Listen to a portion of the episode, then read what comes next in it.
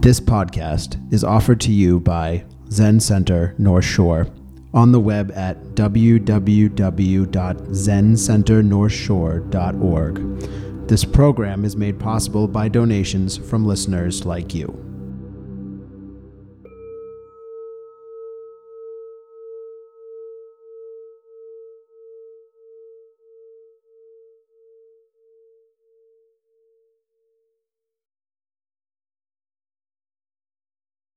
Good morning.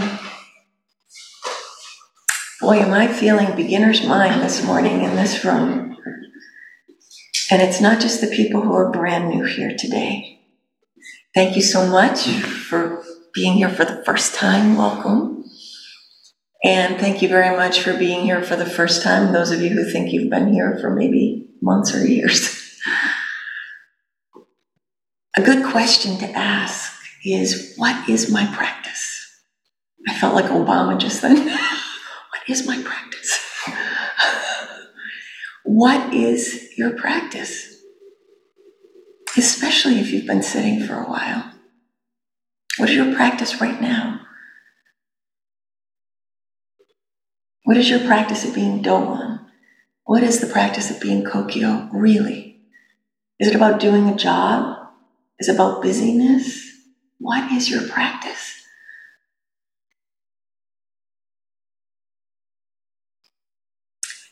We have a couple people missing together they're, today. They're key people, and it's unusual that they're both gone at the same time.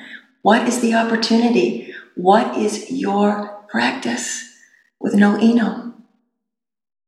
I hope you take it up with gusto. I hope you felt it. And I hope you plow it into your practice going forward, that you get to see where you've been taking refuge and where you've been hanging out. Which is which? This is a practice place.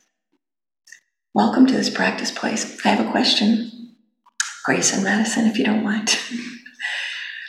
So it was very beautiful to, for me, to experience coming out into the lobby.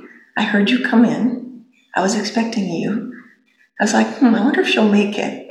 She's coming from New Hampshire, from high school in New Hampshire. I know what it's like to get into a car when it's still dark and not quite sure what's going to be at the other end, you know, where I'm going, and be like, this is crazy. I'm going back to bed.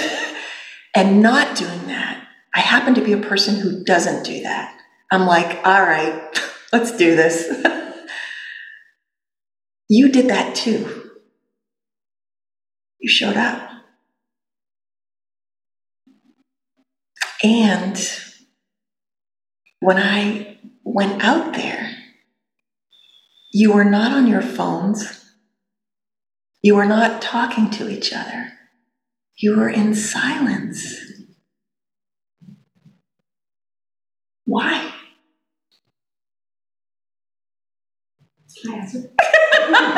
I know it's a little, yeah, please, if you have a response, please. It was very quiet, so I thought it would be respectful to stay quiet. Thank you. This is a practice place, practicing zazen.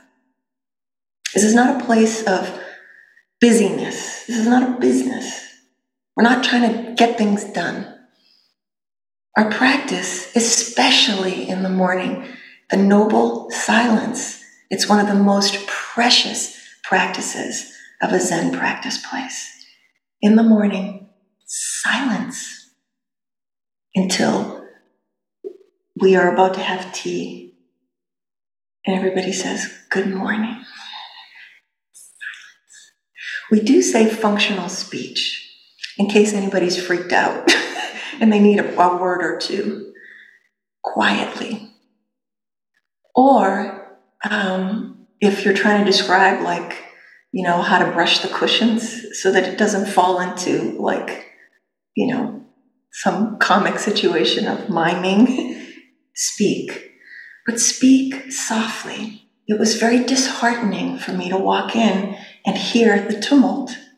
It was not the feeling of a practice place. Okay?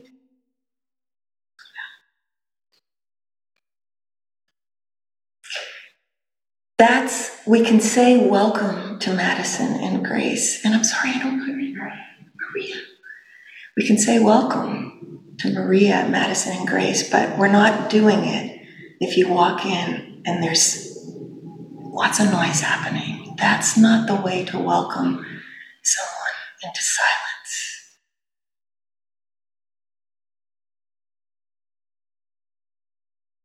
So a couple of things about our practices here too, in that silence, drop out of all the thinking and all the doing and all the gauging and the concluding. Is this right? Is this wrong? Am I good? Am I bad? Do I belong? Don't I belong? Take your place. Put your hands in gashou when it's time to put your hands in gashou. This is what I keep meaning when I'm talking about unity. So those of you in leadership, the most important thing that you're doing is providing a container for leadership, for unity, so that uh, anybody, but particularly Madison, Maria, and Grace can enter and feel held. It's discernible what's happening here. So I'm going to give a few instructions. This is not just for the people who are brand new. This is for those of you who've been sitting for years. And granted, it's true, we've been on Zoom. So when we're bowing, we have bells, we have each other, you have me. You bow, bong, put your head down, rest your head. Don't rush to get back up. Put your head all the way down, raise your palms. When the palms come down is when the clunk happens. Then you stand up. We stand up together. Don't rush it. Bow together, stand up together. Bow together, stand up together. Let your body experience unity.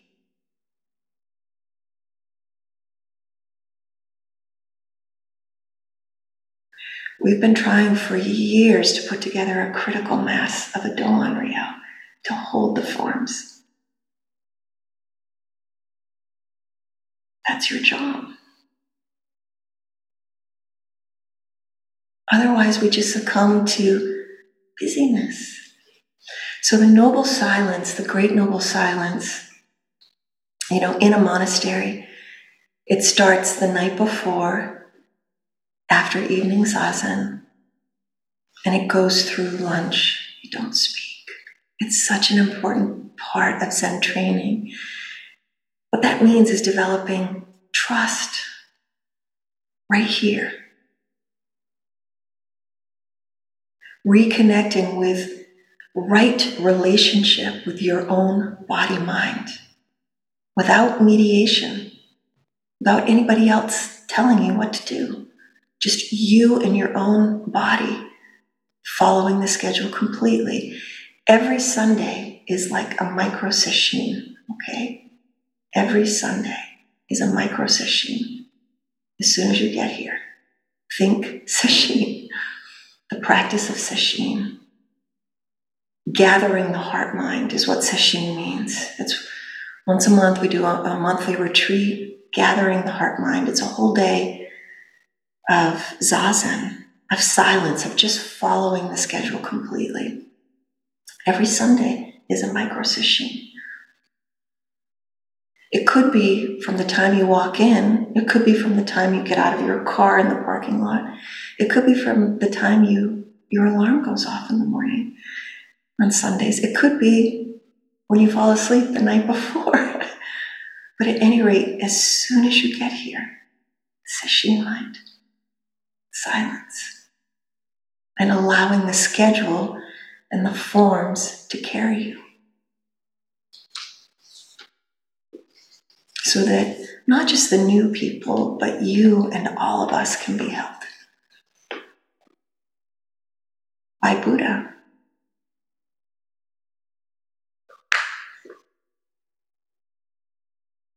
So our practice is zazen. Zazen is, you know, some ways of talking about it is it's seated meditation. It literally means, you know, in some translations, za, zen, means seated meditation. Zen is a very interesting word, though. Um, Zen, there's one way of understanding Zen, which means nothing is excluded. Nothing is outside the circle of belonging. But it's up to you to step into that circle. So the practice of zazen is about simultaneously forgiveness, belonging, and it's also about engaging, taking your place. So the way we do it is, well, you just did it. Well, let's make it a little bit more explicit. So it's very important to have a sense of groundedness from below. If you're sitting cross-legged, yes, exactly. Thank you. That's an example of engaging. Don't just sit here and listen to me. Do it. Thank you, Maria. So the tailbone or the sits bones, the hips if you'd like, and the two knees, if you're sitting cross-legged, are your base of support. Mm-hmm. It's very helpful for the hips to be above the knees, because if one of the knees is not supported, that foot will fall asleep. You can also be in seiza, which is what Rob is doing. You can check that out, just like that. You can also sit in a chair. We have chairs here. The point is to arrive and settle. Sometimes we say, be still. Sometimes we say, don't move. That might feel a little bit like punishment. If you can hold in your mind, don't move, with a light touch, then say, don't move to yourself. Connect it with forgiveness, okay? Don't move. Just be here in self-care, self-love, which of course includes everyone, this kind of self.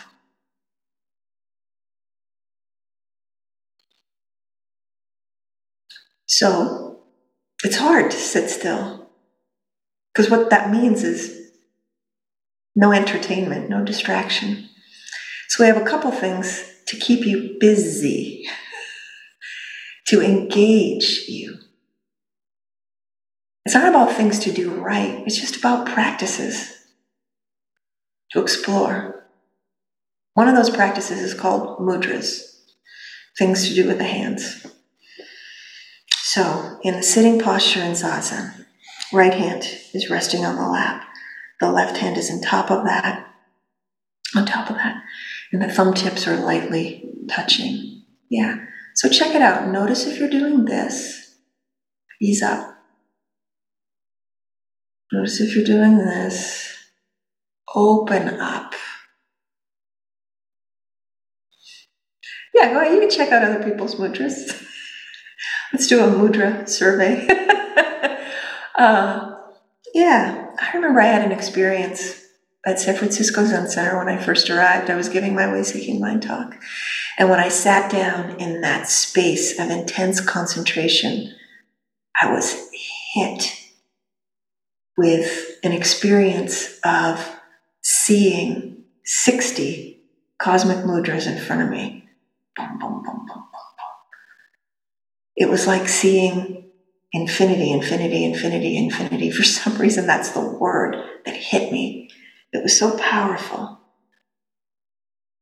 All of those beings who were there, upright, present, available for my story. I was so profoundly moved.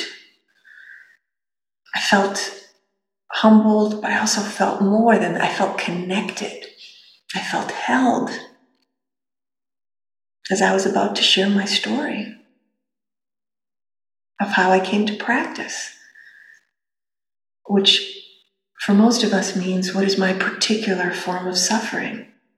What are the difficult things that have happened to me in my life that prompted me to show up in a place like this, doing a practice like this? just like both of you out in the lobby being so quiet. There's a part of us that intuits, that knows the path of healing. When we come to sit, we're connecting with that part of us that knows the path of peace, the path of healing. It doesn't have to be Zen. This just happens to be an expression here in this Zen, temp- this Zen temple of a path of healing.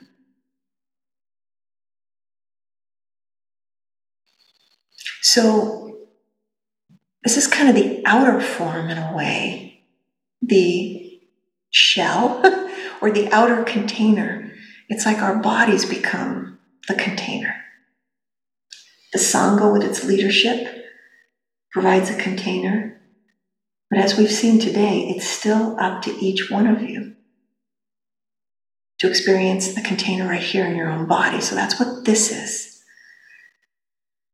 Now, more inner, I would say, the inner container is breath and posture, which is still kind of an outer container for an inner expression, which is a kind of attitude of both rooting, planting, anchoring, not moving, and opening, receiving, expanding, not knowing. So when we're sitting,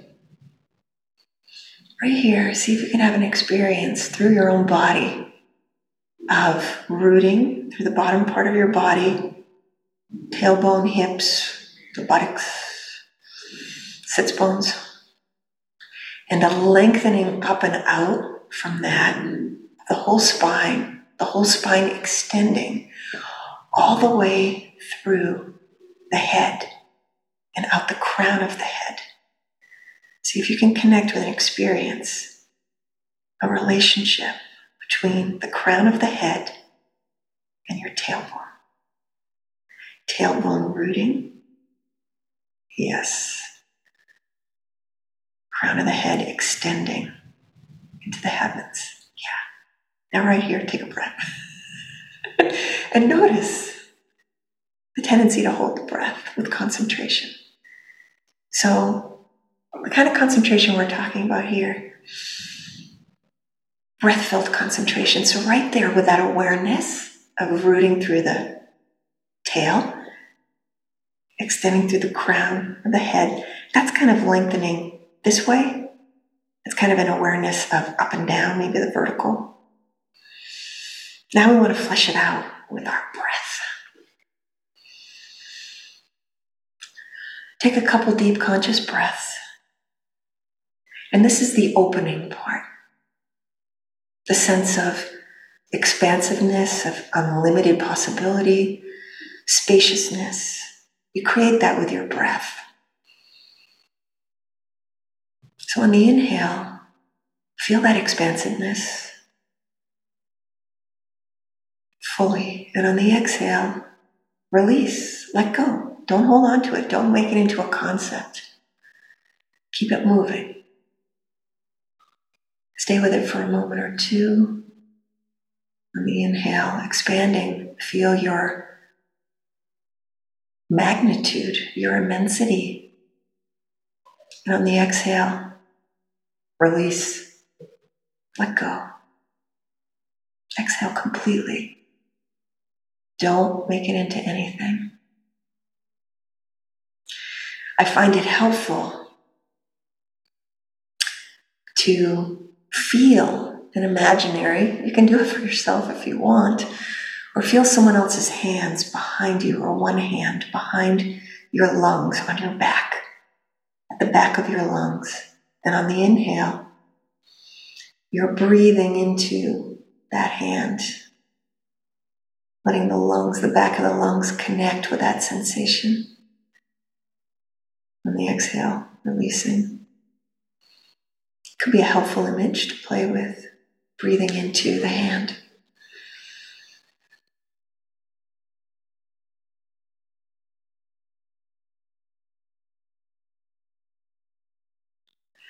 So this is what our practice is, this zazen, this rooting, opening,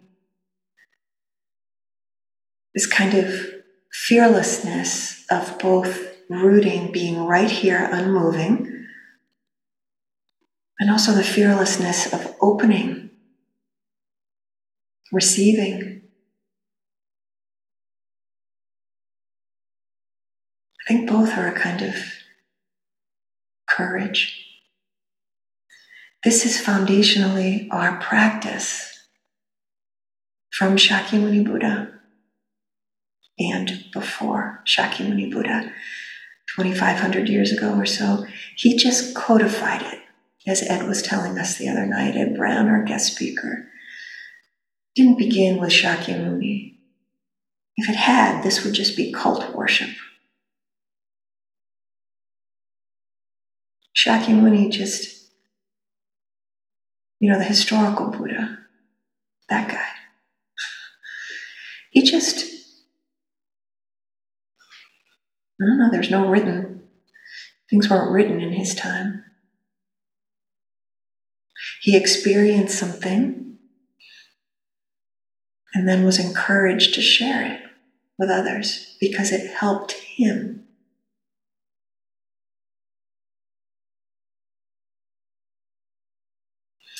And so he passed it down to, you know, I mean, he shared his practice with a bunch of people, a lot of people. But he transmitted it to one person, Mahakashapa, his student. And Mahakashapa transmitted it to his student. And his student to his student. And then in there, there were hers too. There were she's and hers. We have both kinds of lineages. It's really one lineage, but it's important to name that. And so this transmission, teacher to student, warm hand to warm hand, is just this. Just what you're doing. Just right now, even if you're squirming, even if you've come out of posture, maybe especially so, just this.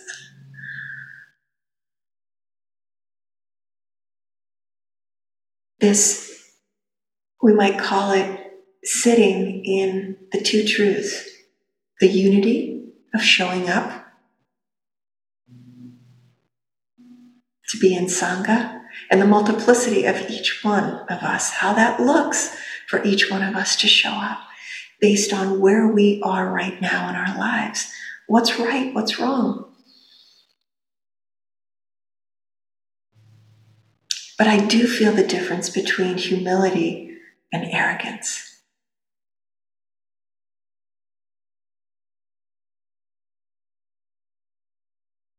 I do feel that.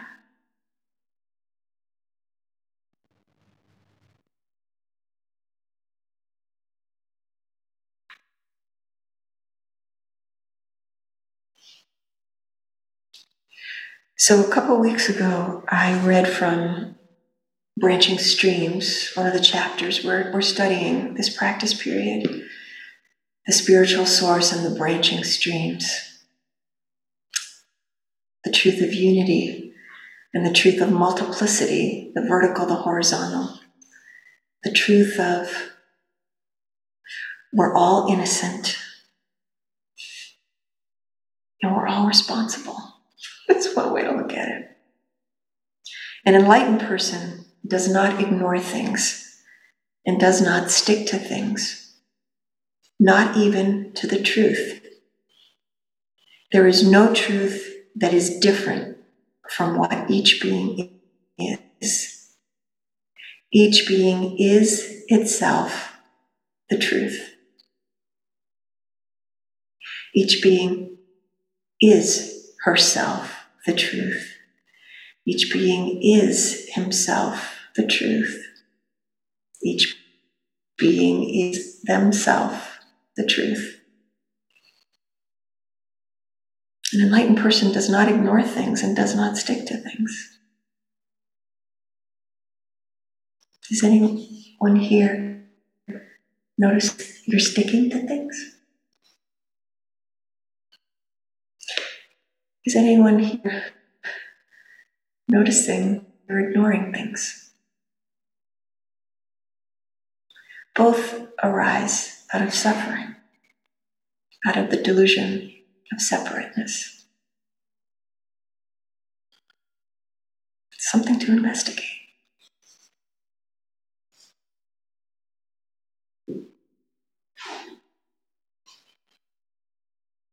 When I read this, there is no truth that is different from what each being is. Each being is itself the truth. I feel the respect of that statement.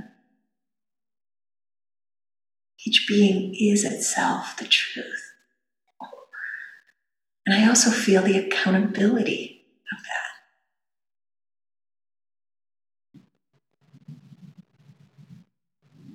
that. We can treat each other with respect. Truth, truth, truth, truth. And how do we enact that? How do we manifest that? How do we live that truth? That's what I'm calling accountability. Responsibility. Which really just means trusting, connecting with the capacity to respond over and over again. Sometimes we call it our impact on each other. Just noticing that, feeling the pain of it, and vowing to do better. To get the feedback, to go home, okay. Or, no, I don't get it, or I don't agree. Engage something. So this becomes a dynamic, ongoing, intimate conversation between self and other. And isn't it a rel- isn't it a relief to have these precious moments where that conversation is not verbal, that all it looks like is this and this.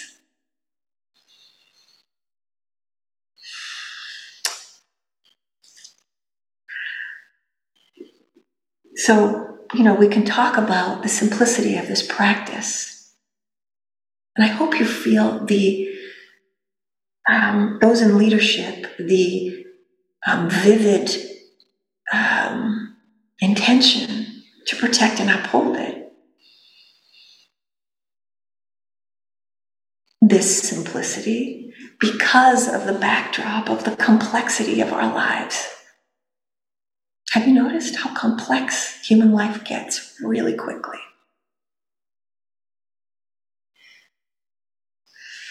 So it's a precious thing to transmit teacher to student, generation to generation, something that's so simple, through which we can experience unity. So what I'm getting at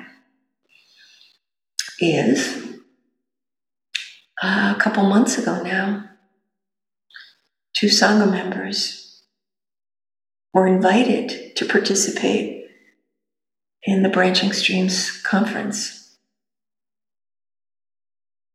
I've been in the past. You don't have to be a priest to go. I thought it was a great opportunity for two members of this Sangha to represent this Sangha at the Branching Streams Conference, and also experience other sanghas. So what Branching Streams is, is in the lineage of Suzuki Roshi, Shunryu Suzuki Roshi, who founded the San Francisco Zen Center, where I trained. Um, there are affiliate sanghas in Suzuki Roshi's lineage, in the San Francisco Zen Center lineage, all over the world. They're formed by um, people who have practiced and trained at San Francisco Zen Center. For the most part, those people have re- received Dharma transmission. For the most part, they're ordained as priests. We're ordained as priests, priests, but not always. Um, and then all these sanghas are invited to come together every two years to check in, to be supported by San Francisco Zen Center, not financially, dharmically. And that is also a very important accountability. It's a chance for us to share what our practice is. How is it going in this unfolding of the Buddha Dharma, of Shakyamuni's teachings, of engaged peace? And more specifically, how is it going this in this unfolding evolution of Suzuki Roshi's particular teachings, which I think most foundationally are the teachings connected with beginner's mind. The mind that's open and present and available. And there's a saying, may your practice always be like this.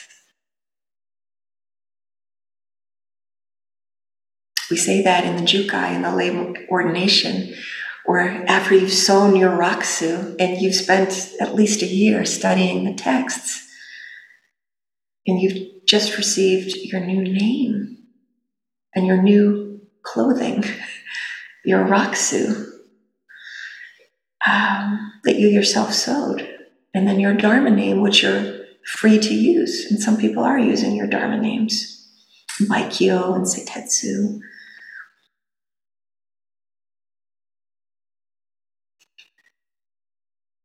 And you're sitting across from me in the Jukai table, and I look at your faces, and you're so bright, and you're so open. Do you remember that? Do you remember the line, may your practice always be like this? Yes. So that's Suzuki Roshi's teaching of beginner's mind. It's precious. Okay, so anyway, so two people, one's on Zoom right now. Hi, Ruth. One's right here in the room. Hi, Brent. They were the lucky individuals, or they were the sacrificial lambs. I don't know. They said yes. And my first question to them is, what made you say yes? Um, there goes Bill. Bill just logged off. Just want everybody to register that. Um, I'm going to move you around a little bit.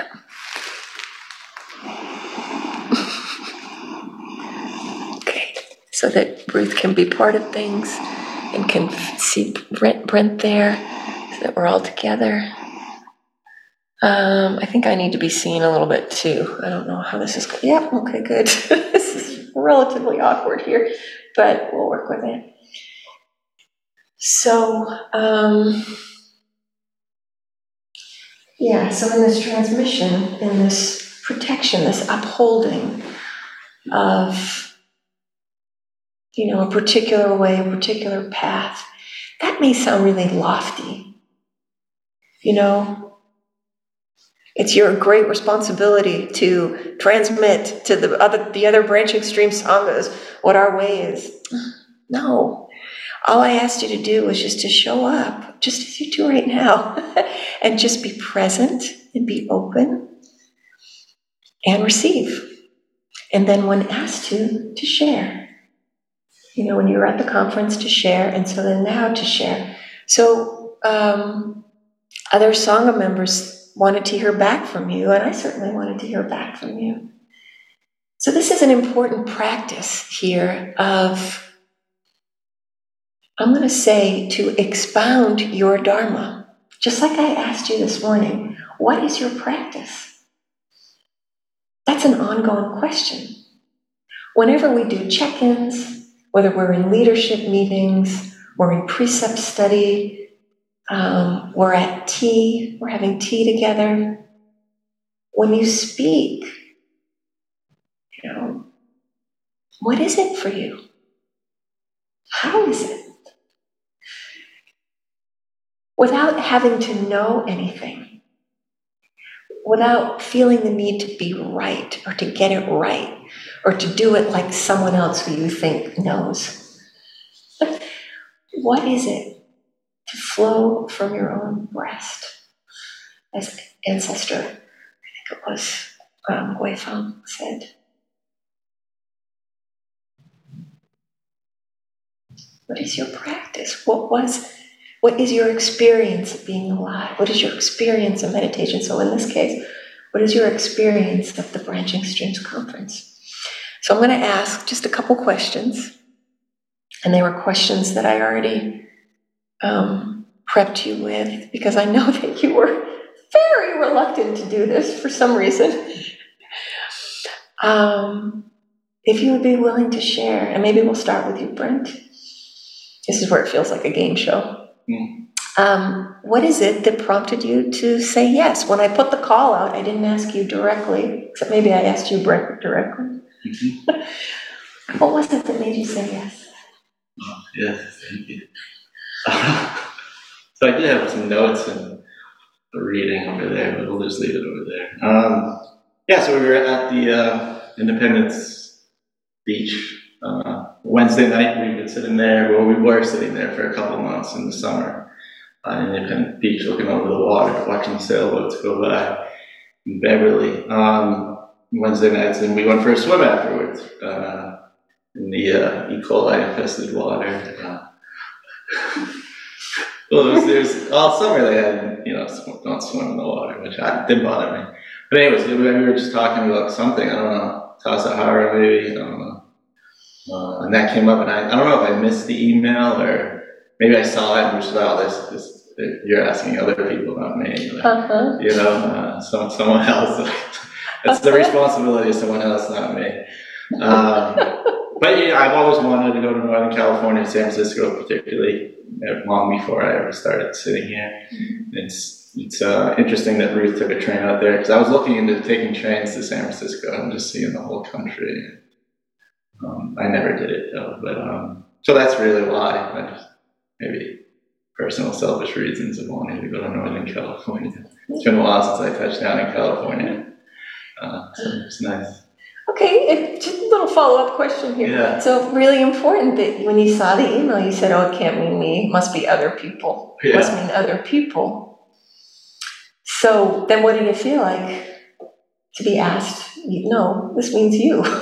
Oh yeah, so, um, in the moment I was like, yeah, that's, that's great, let's do it. Mm-hmm. You know, you asked me, I remember you asked me, do you want to like, take, take time to think about it? And I was like, let's say I think about it. I don't know. For me personally, thinking about things really doesn't go over. Okay. Taking time to think about it. It's, it's just a torturous thing to do. Okay. But yeah. yeah. Thank you, Brent. Ruth, how about you?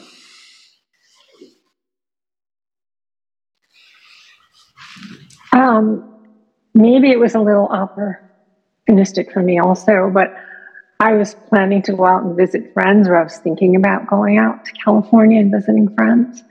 And then I noticed that you, you had mentioned somewhere that they're looking for people to go. And I thought, oh, well, that might work. But then when I talked to Joan about it, I'm going, I don't think I'm necessarily the right person to go. Um, I'm so new to practice, only being here for about a year and not steeped in the Dharma. And I thought, you know, I'm always, I tend to be in my head. So I thought, oh, I, I don't know if I'm the right person, thinking it's, I'm going to have to represent the Zen Center. And I don't really know that much about the Zen Center at that point. And Joan pretty much said, poppycock. Just go, just go. And she kept reassuring me, just be yourself. So I was um, unsure, but um, things kind of worked out that I was able to do it. So I thought, okay, I guess I'm doing this. And I, I was kind of looking for, I was looking forward to it once I got settled into it, because being remote a lot, it's important for me to stay connected somehow um, to the practice place and to practice and to people. So I felt it would be an opportunity to en en enrich the practice and keep me anchored more fully into it. Thank you, Ruth. Wonderful. I was gonna, I was gonna mention a follow-up question or comment, but it, I think you just covered it. This, um, when you said, you know, who me? At, you said I didn't know Zen Center at that point. I didn't know Zen Center North Shore that well at that point. And the question would have been somewhere around, you know, and at this point, what? And how did that come to be? You know, back to this engagement, taking up, you know, that this is not a passive practice. What do you think is required to get to know the Zen Center? How do you get to know the Zen Center? Okay, thank you. All right, maybe Ruth, maybe the next question, I'll, I'll come to you, just for a little shake-up. So uh, would you be willing to share anything you experienced, if there's a, a particular moment or an event that you found impactful of the conference uh, that left an impression on you? Yeah.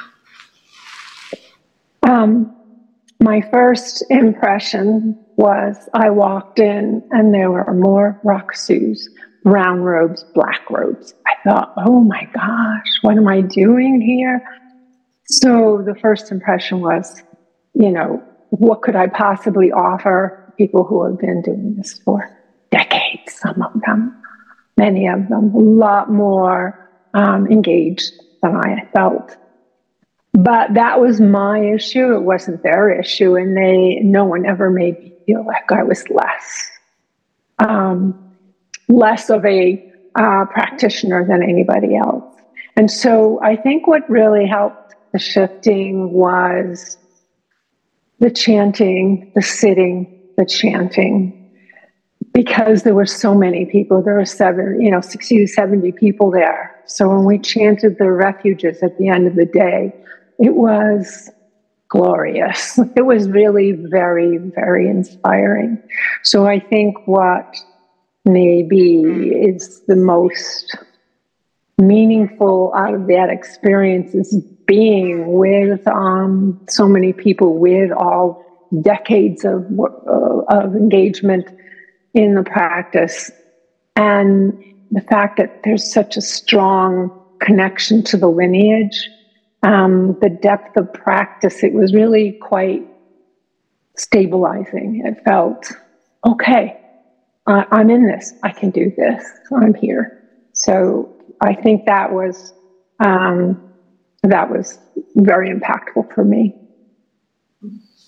Thank you, Ruth. Thank you very much. So being able to experience what I might, what I've been calling unity, from a shared practice, everybody doing the same thing and experiencing that unity of voice and body was a way in to belonging. Thank you, Ruth. Brent, how about you? The most memorable? Is that, is that the question? Yeah, most impactful. Is there a moment or an experience? The experience, the moment actually was before I even left. It was the day before. This, this was, I'll get to the, I'll mention something about the conference. Okay. Just the, but just the, before, so I was up real late the night before. We had practice here today. We had a guest teacher. And I forgot that there was like going to be like a, a workshop afterwards about, about uh, the art workshop. And I had totally forgotten, and I had kind of committed to doing that. So I hadn't packed, I hadn't done my laundry, my laundry, I think was a, I had to go to Salisbury to do my laundry at my parents. And, and then I got a call from Tova, Tova, who was, you know, organizing the uh, Branching Streams, saying that, oh yeah, we can't give you a ride because we don't have any rooms, so don't come to City Center, because I was supposed to, I was supposed to go there. And then like all these things are happening, and, and I'm exhausted, and I'm going through it. And then, you know, I'm Yeah, we went through the, the uh, art conference and or the art workshop, and I went home and I was just kind of packing my things, going up to the car to get something.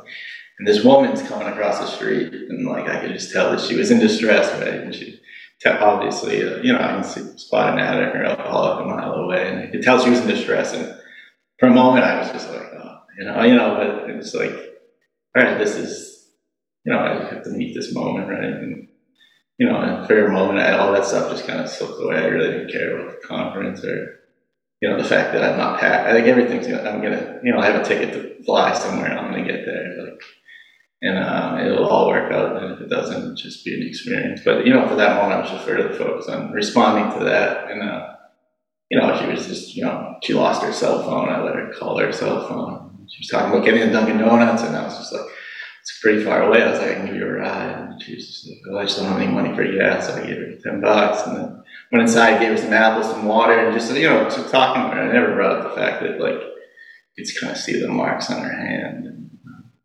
all that, and I just, you know, I just talked to her, and, you know, she started crying.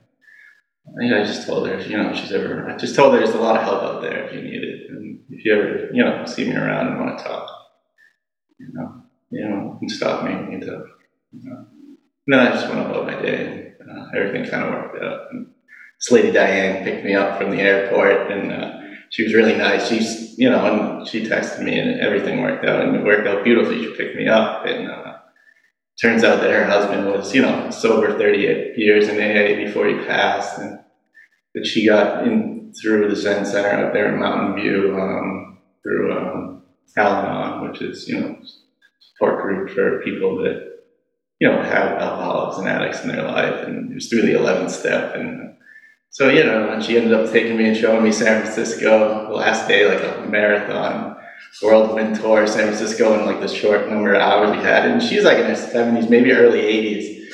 And, and like, we just had this long, exhaustive conference, and she's showing me, like, she grew up in San Francisco. She knew all the spots, and in about two to three hours, I got to see, you know, all the important things. And, and it was really touching and beautiful. And, um, and the conference and, the, you know, the conference was great. Uh, it was an experience, right? I think the most, just like the, you know, one-on-one interacting with people. Um, there's one woman, she had a unique name, it was like Blythe or something like that, from uh, Richmond, Virginia. Like I, I got up like early, like four o'clock, and was drinking coffee and reading a book, and, and like the common room. And she she she she came in and like two days in a row, and we just talked about life and practice and stuff like that, and that really stood out to me. You know, and there's one thing I noticed is the abbot of San Francisco Zen Center. He yawns just as much as I do. I saw that. Yeah. Which one? Oh, David. David. Really? Yeah, I noticed that. Maybe it's just the conference. Maybe he doesn't always do that. But then I, he also caught me like two or three times staring at him, and he like like raised his eyebrows, and I was just like startled, terrified of that. But, yeah. And, uh, you know, also just sitting zazen, like sixty people were stacked in a room. That the space was probably less than this like room. And just a long, like freeze and looking out at the Pacific Ocean. It was pretty cool. Okay. So, just as we just chanted, you know, don't be fooled by those brown robes and those rakusus. Just human beings. Just humans. As we just chanted, Buddhas and ancestors. Or as we, we in the future shall be Buddhas and ancestors. No different. Okay, uh, maybe we, uh, do we have time for a little bit more? I have one more question, and it feels short. Uh, maybe just one more, qu- maybe just five more minutes. One more question. Uh, Brent, maybe starting with you again. Mm-hmm. All right, so something about, you know, bringing it back into your own practice, uh, because yeah, it was an investment of resources. Having both of you go, it meant that you weren't in precepts class and you weren't here practicing, so it was kind of an investment. You know, not to get too corporate about it, but what did you, there was a sense that this would be nourishing for your practice, and this would be good for the sangha. This would be nourishing for the sangha for you to be there. So, is there any way in which you have experienced some kind of shift or change in your perception of your own practice since returning, since having experienced the Branching Streams Conference? Either one of you? Well, sure, I, I think I started here. First time I stepped in this room was maybe a year ago, right? It was September, October.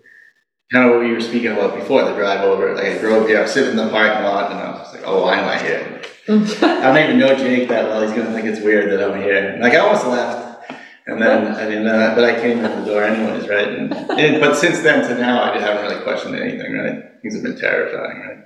Sitting here at the beginning is terrifying, and the silence. So first time I passed out the chant books, I was so nervous, and mm. you know, or striking the Han, or any of these things, I'm just just fearful. Mm. Um, but I never really questioned any of it. For some reason out there, I started questioning everything.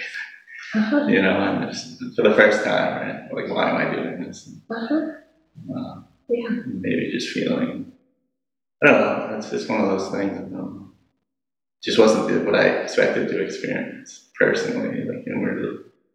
Um, I don't even know the reason why. Maybe. Do you have a sense of what your expectation was? No, I think I, I think I would. I thought for me, I thought I was going to be different, right? Maybe the way I was going to respond, but oh, no, not really. I just think it brought out some some certain things, and maybe just aspects of, you know, just thinking about the past, yeah, the storylines that we tell ourselves. Mm. I think that just kind of brought that up to the, the surface. But I, you know, God, getting through it and acknowledging that, I think the biggest thing coming back was just like sticking, like taking refuge in the schedule, mm-hmm. and sitting and, okay, now this is the next thing, this is the next thing. Yeah. You know, yeah. You know, returning to that, I just felt that that was important. Yeah. Thank you. Anything from you, Ruth, on that? I think I touched on that before by saying that I think, um, it's the sense of um, the depth of practice or the lineage or the, um, all these people, you know, devoted for years and years and years and years and years. And um, it felt less tenuous for me now. It feels more, okay, I can do this. I can, I can stay. I can be steady with this. So it was a steadying influence mm. for me. Thank you. I'm so glad. You didn't get scared away by all those brown robes. Yeah. Yeah. Thank you both so much. I appreciate it. This was good, right? This is good to hear a little bit about what your experience was. So the, the Branching Streams Conference does happen every two years. So you have a little over, a little less than two years, the rest of you, to think about it, whether or not this is something you, you might want to participate in the future. And I thought that both of you were really good represented, excellent representatives of the practice here. And both of you are studying the precepts and preparing for Jukai. So I was really, really grateful that you took the opportunity. I'm really glad that you um, got over yourselves a little bit to share a wider group. I'll be interested in checking in with you after this morning to see how it felt.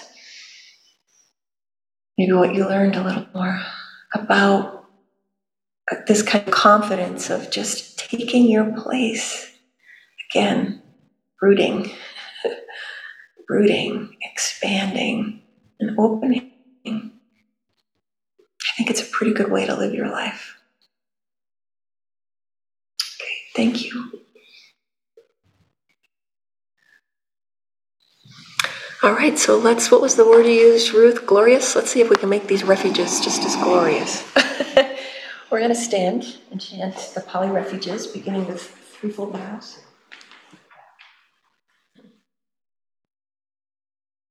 We hope you enjoyed this episode. This podcast is made possible by donations from listeners like you. For more information or to donate, please go to w w w dot zen center north shore dot org. Thank you.